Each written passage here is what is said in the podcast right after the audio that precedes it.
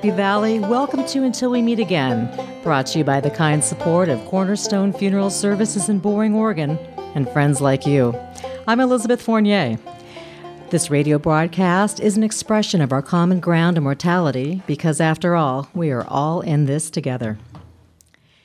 Today's reading is edited and adapted from the writing of John Gill, a staunch Calvinist whose commentary on the entire Bible is considered his magnum opus. Proverbs 19:17 reads, "Whoever is kind to the poor lends to the Lord, and he will reward them for what they have done." Gill writes, "A man whose heart is full of compassion to the poor and whose hands distribute to their necessities from a true principle of love and charity to men and with a view of the glory of God and not from any selfish principle and with an end, such as a man's gift to the poor, is a loan to the Lord and shall be returned with advantage. He pays him again, either in this life, in things temporal and spiritual, increasingly his worldly substance, blessing his posterity, granting him larger measures of grace, indulging him with his gracious presence, and giving him peace of mind, which all passes understanding. My guest today is Rico Kaplan, a missionary, a street preacher, author, and a man on fire with the Word of God. I often perceive a person with your calling was intended by God to be doing it. Maybe he showed you doing it in a dream one night, or he caused your heart to grow increasingly burdened to do it until mm. you simply could not imagine doing anything else. Mm. So, Rico, share with us your life teaching practical evangelism to the body of Christ. July 12, 1972 uh, at 10 o'clock at night, I looked up into um, the sky and said, I'll follow you to Christ. That's pretty much what it was. There was no uh, music or preacher screaming or anything like that. And the next day, I thought to myself, wow, this stuff is so good. I got to go share it with people. I didn't even know what evangelism was. I had no clue what the word meant. Uh, if you asked me, I wouldn't have known. And uh, when I told people in the church that I was doing that, they were they were aghast. So, are you kidding me? So, well, I mean, look, I got a, a New Testament, and uh, this wonderful thing happened to me. Why don't I go and tell people on the beach? So I did. I went up to people on the beach and said, "Hey, uh, guess what? Last night I did this, and it changed my life. Overnight, I was a different guy." So, in my mind, in my mind, it was always like I didn't receive teaching from anybody. It was just this is good stuff. I got to pass it on. Be kind of like if you found a cure for cancer. I ask people this in church. I say, if you, with your friends, found a cure for cancer, and you had three relatives that have cancer, and you have four friends that have cancer, and you know there's a hospital full of children with cancer, what would you do? I doubt very much that that I or you would sit around and say, let's figure out how we can make money, how we can sell this thing for a million dollars we would love, especially our loved ones, or especially if we were sick with cancer, we'd want to share it. I mean, it's it's really makes logical sense. So for me, if the gospel is truly the ca- the cancer cure for the, for the cancer of sin, how in the world can you keep it to yourself? I it love makes, that. It makes no sense. No, it, we'd be shouting it from the rooftops. It, we want to share so, it all. So the question is, then why don't people do so? And so I think there's a combination. Back to your question, how do I share with the body of Christ? Because for me, sharing with people, in other words, it doesn't matter to me. I know some of the questions you asked later on about life and death and whether you're going to die doing this and so forth. Um, you don't think twice if the building is burning and you know you can jump in and pull the baby out of there. Uh, somebody falls in a river and you can swim and you know you can swim across. And if you don't swim the baby going to die that fell in the water. You don't say oh maybe i'll die. And if it was your child you don't think even you don't think for a split second. You just jump in and do it right? I think okay so. well it's the same it's the same thing. It's really the same thing. If indeed there is an eternal destiny and it can go bad and I know how to make it go good, why in the world would I not do something about it? And who cares if I lose my life in the process? And we have people who don't believe in anything, people who are atheists or agnostics or other faiths who don't believe anything, and they put their life down for people all the time. So if we indeed have this message and we have this wonderful truth and this wonderful uh, way to get a, away from this problem called sin, which in Greek means to miss the mark, then why in the world don't we tell people? And so how do I share with the body of Christ? I think I think basically the biggest problem is his lack of education. I think most people are scared of rejection. Most people don't like to be rejected. And so what happens is if, if you tell them, go share your faith, the first thing in your mind is, man, if I bring up Jesus on the bus, I'm going to get mugged, I'm going to get shot, somebody's going to cuss me out. Um, and, and in Portland, that's the reality. In Portland, nobody wants to hear. It. This is the city of, of let's love everybody, accept whatever it is, even if you want to. My wife saw a guy yesterday in a leotard walked dancing down the street with a little umbrella. He looked like six foot five lumberjack looking guy. And in Portland, you can't say anything against that. I have downtown when I'm preaching on the street. I saw a man walk around. All he had on was a three by three inch piece of cloth in front of him. That's it.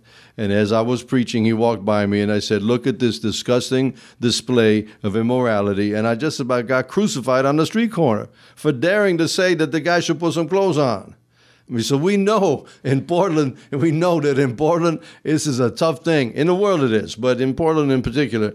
And and uh, and so I teach people techniques on how to do this. And once you know how, then it's easy. So then you might try it. If you don't know how, you don't try. And, and let me tell you why that happens. I am not a pastor. I'm an evangelist. I could never teach anybody how to be a pastor. I can't do it. If I had young men that would want to be a ministry, well, I want to be a pastor, Rico, uh, wrong guy to come and talk about that. You need to go to pastors and they'll teach you how. A pastor can teach people how to be pastors. Pastors cannot teach people how to be evangelists or evangelizers. Evangelists should do that. So ask yourself the question how many churches have evangelists teaching evangelism? I don't know of any. It's usually the pastor or some other deacon or minister, but these guys don't have street street experience. Mm-hmm. They don't know how to do it. So I teach them how. I even wrote a book on it. I'm not trying to push the book, but I wrote a book on it. It has 28 ways to do this. And it's and it's and they're simple. You can use them immediately. So that's what I do. I teach, uh, and since I don't get a lot of podium time in church, because I'm too raw. That's just the way it is. I'm a street guy, so I'm raw. I don't sugarcoat it. Uh, I don't get asked, so I do one on one. And one on one happens. I teach Bible studies and I have meetings and things. And, and in those situations, or on email or on Facebook, I send out a little tip or two. And people try them and they say, Well, I couldn't believe it was so easy. Well, it's not that difficult. And I'll say one more thing. If only 12 people in each church only 12. Said, God, give me four people a day with whom to share the gospel. And you use even only three of these 28 techniques. At the end of a year, these 12 people have touched 17,520 people without plugging into the wall, without using the internet, no audio visual, no social media. Just four, 12 people asking for four day. You can change the world, change Portland. Yeah, that's amazing. It's a huge statistic right yeah, there. Yeah. You know, I know that you said that you and your wife, Jerry, find that often you're called to impoverished areas such as mm. Jamaica, and mm. that you really feel that people are more open to the gospel yep. there than in the United States. Yep. So I want to ask you about Kingston and your time there. And there's really innocents dying in the slum. Mm. How do you how do you deal with that? Um, it's it's it's called the reality of numbers. In other words, if you let's say let's say you have the ability to save 100 people out of a crowd of 1,000. Let's say a disaster is happening and you can only you only have enough boats or cars to get a 100 out of 1,000. The the fact that 900 are going to die is not going to stop you from working with 100. And the fact that you use that you worked 100 is beautiful because 100 will be saved. So uh, and to bring it down to, to reality, right now, like as we speak, in one of the areas that we were working on in Kingston called Stadium Gardens, they've been having a three, four, five murders a day. I just got it this morning on the, on the on the email. I'm in touch with these guys on a regular basis. These are young guys I've seen when they were like seven years old. Now they're 18, 19 uh, being shot and killed over stupid stuff. Over there, it's not drugs because nobody has money to buy drugs. Over there, it's poverty. It's called poverty and desperation. Poverty makes you do desperate things. This is that simple. So if I'm poor and I have nothing, then my little five by five piece of shack is my castle. you can't touch that. And if you touch it, you die. Because if I don't do king of my castle, then you're going to come take it. It's, it's a jungle mentality. So poverty. No, no. Add to that. Add to that the fact that you don't even make a dollar twenty or dollar fifty a day. but you need about six, seven bucks a day to live. How you gonna how you gonna survive? If you have kids, what are you gonna do when they say, "Papa, I'm hungry"? You'll you'll go steal. And I remember I was in another town called a place called Denham Town. Everybody over there in that area sucks the electricity off the lines. They they call it bandulu. They bandulo the bandulu the electric. You know, so what they do is they take a line and they put a little hook on it and they throw it over the giant line that's going down the street. And the flux is a electri- electrical reality. The little electricity goes into that thing, and they get to to do their do their little TV or whatever it is they have down there. Well, the JPS, the Jamaican Public Service, was going to come and take all the Bandulu lines down, and suddenly everybody going to have to pay about twenty bucks a month is what it was.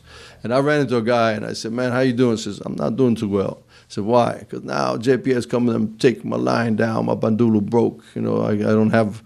I can't suck electricity anymore. So now, now gonna have to become a thief. Says now I have to become a thief because I have children who don't eat, and this twenty bucks for me is difficult because I work all day for twenty dollars. Now I got to pay twenty dollars for this. As a matter of fact, I work all day for ten dollars. So, bottom line is, in my view has always been, I'm here to help. Uh, I'll do what I can to help you. I might lose ten out of the out of the eleven, but one's going to make it. That's good. It's better than none. One is better than none. That's- One is better than none. Yeah, that's somebody is still a person, Yeah, still a child of God. One here. person, and then if if ten of us do that, now it's 10 Mm-hmm. If a hundred of us, it's a hundred. See, it's all multiplication. So, according to the Center for the Study of Global Christianity, they say that there is 440,000 Christian missionaries and evangelists Mm-hmm. working abroad, and this is just from last year's study. And many of these have been killed, of course, in the line of duty. Right. Mm. It's their calling and it's their deaths, and this has really sparked a debate among the evangelists Mm-hmm. as far as. Either do you say sometimes it's some extreme missionary work to get these people out of the slums and get these people from what's happening? Right. So, well, this is how it goes. Uh, unfortunately, people who do this kind of work have to be stubborn, opinionated, type A, pushy, adventurous. And you, you have to have that mindset. Otherwise, you won't do it. So, you, you know, you're already that kind of person. But then when you're doing something like this, now you're the, the odd man out. You're in a strange place. Sometimes people do these things to big themselves up because then they can come back to America and say, I used to walk the trails with the tsetse flies and the mosquitoes and the headhunters. Wow, you know, eh, there, there's a wow factor there, okay, which works on your ego, and it's a bad thing. I've known people who have done what looked like wonderful evangelical things, but it was a stupid thing to do. Like they were in the wrong place at the wrong time and they got themselves hurt or killed. You know, it's, it's not good. Now, having said that, I'll give you a true, true story. There was a battlefield going on just like what's going on right now in Stadium Garden in the same area. It's called Mountain View. And Mountain View is an area that's but has a, 10 different bad little areas. And um, uh, my colleague over there, my evangelist colleague, Mike, uh, one day says, you know, says God told me to, we need to go over there because they're killing people in, in Mountain View, and we need to go walk up there with a with a stick and a white shirt and, and declare peace. I thought, yeah, well, I'm glad God spoke to you. he sure didn't speak to me about getting myself killed tomorrow. They're not going to do that. Well, then as I thought about it over the evening, I thought, I can't let him go down there by himself. I, eh, I don't want to go, but I'm going to go anyway. So I told my wife, I said, Jay, I'm going to go with Mike to Mountain View tomorrow. And if we don't come home by five, look at the morgue or look at the hospital because this, the, you know, they, I won't say what they were doing. They're doing bad things, real bad things to people, killing people and, uh, and worse. Um, so we get on the way down there, and I say, Mike, pull over for a minute. We need to pray for this. Said, Why should I pray? God might want to use my blood to build the church in Kingston. So he might want to use your blood. I don't know if he wants to use my blood. Yeah, let's pray here. But anyway, we pulled out, pulled down there, and the police showed up and said, What you doing here? So we walking, we marching for peace in Jesus' name in his neighborhood. Said, Yeah, well, good luck. And they drove off. Um, and we didn't get killed. And that night they declared a, a truce. I must give glory to God for that. We could have got killed easily. I've had mm-hmm. times when I saw the look on the guys, and it was the dead look. There's a look of guys who have killed before and will kill now. You once you walk around that, you you can see who's hard like that. And I had to get out of there.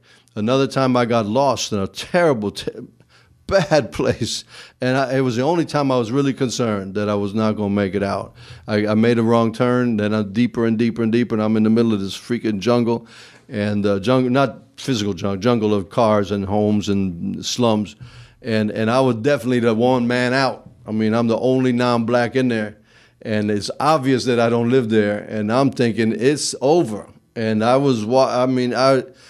Uh, I'm a I'm a black belt, so I can handle myself, but I can't fight 50 people. I can't fight two, three, four people. It's, two guys came up to me, put their arms around me. I thought, okay, I'm gonna have to make my move here or whatever. It didn't happen, but uh, and actually that day when I finally got out to the main area, a guy and three ladies are coming toward me. and They look bad, and I thought, here we go. And he says he says to me, "What are you?" He come up to me, "What are you doing in here?" I said, "I'm a gospel preacher." Yeah, gospel preacher for real? I said, "Yeah." He says, "What do y'all preach?" I said, "Freedom in Christ." For real? I need prayer. And he was a pimp and, and three prostitutes, and we stood there, held hands, and prayed. I mean, so to answer your question, I would say you shouldn't worry about the death thing. If you do that, don't be a missionary. Okay, or don't be a missionary in Jamaica. You want to be a cool missionary, go to Europe and have a little have a little decaf coffee with a little cherry on top. Nobody gonna kill you over there, but but Jamaica, no man, in the bad areas, and and then some other bad bad areas in Naples, Italy, where I grew up. Terrible. If I if I went there, I'd get myself killed automatically. So death, and you know Jim Elliot, who is from Portland and used to go to uh, the church up in southeast over there, said, "No man's worth." Uh, what did he say? No man's a fool who gives up what he cannot keep to to gain what he cannot lose.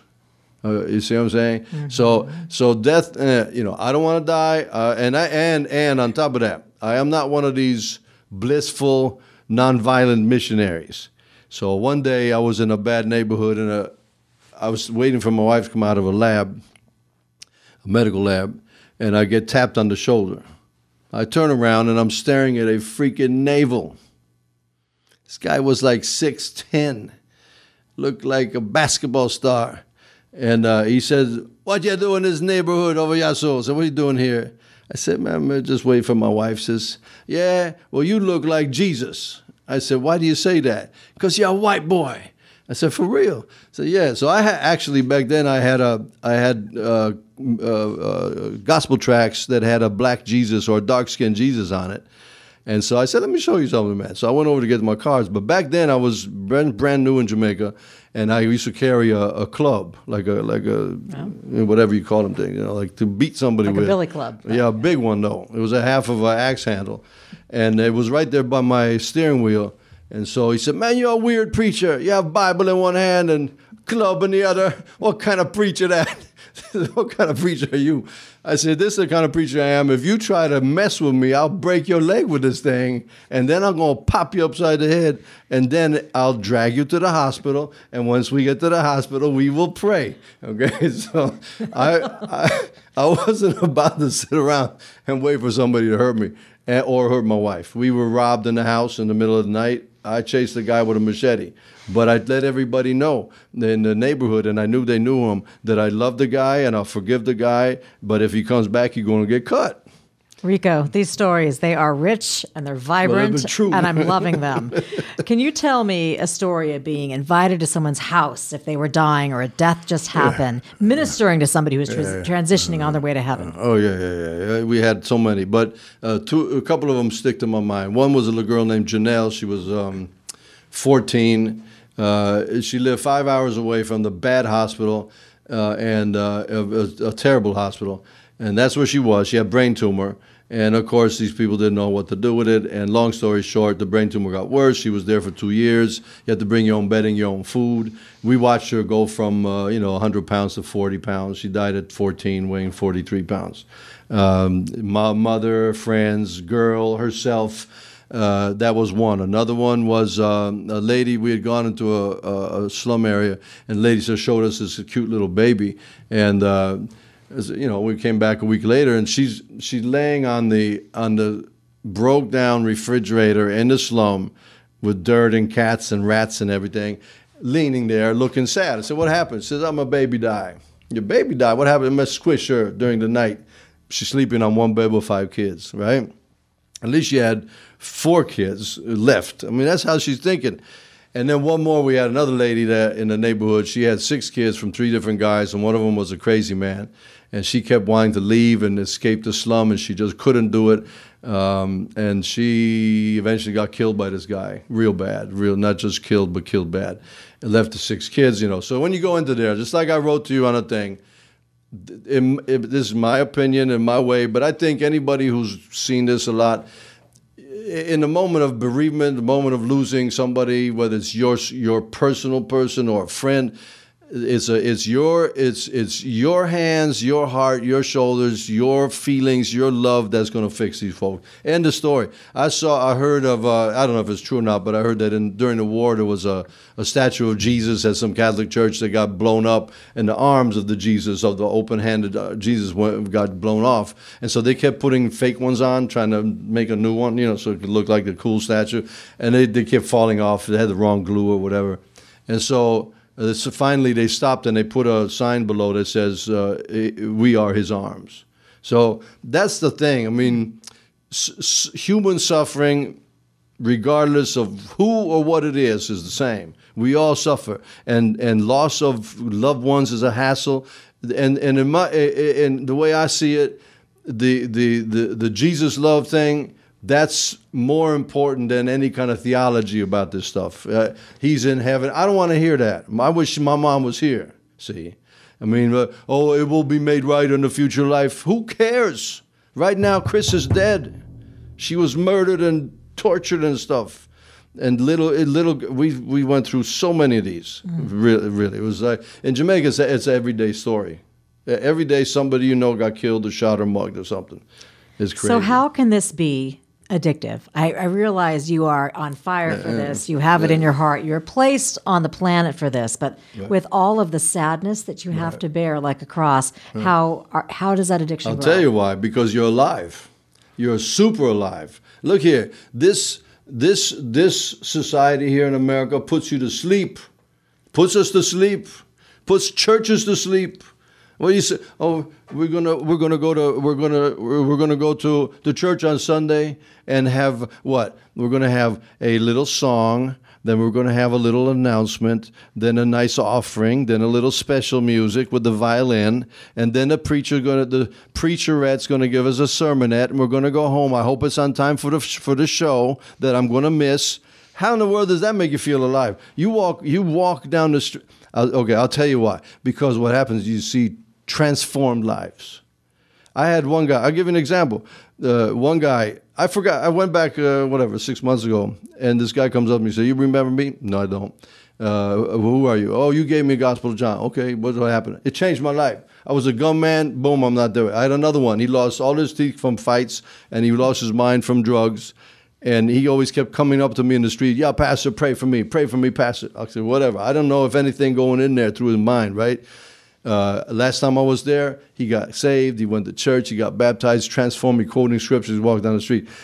You see, it's kind of like a doctor that does surgeries, and every time the surgeries produce people to be healthy. So in America, that kind of doesn't happen. Here they do sheep shifting. You go to one church for 10 years and another one for five years. I don't like the pastor. His wife turned me off, whatever. And so now I don't go there anymore. There it's like you're in the middle of real, real fight, real fix.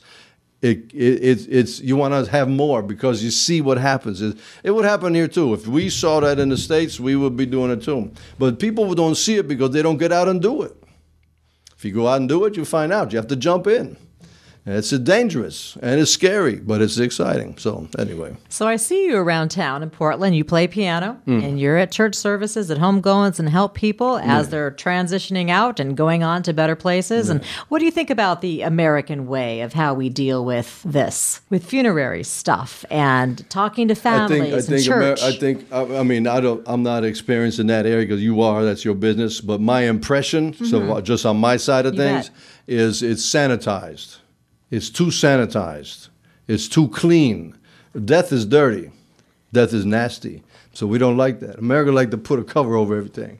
And that's part of the problem because everything that's kind of bad, we kind of sugarcoat it. And so we always have a nice day, sir. I, I'm from New York originally. I mean, Italy, New York. You say have a nice day three times to me, I'm going to get upset. I'm going to have to say some dirty word or something like that, you know. So it's too sanitized. I think it's, it's so, so nice. Death is not nice.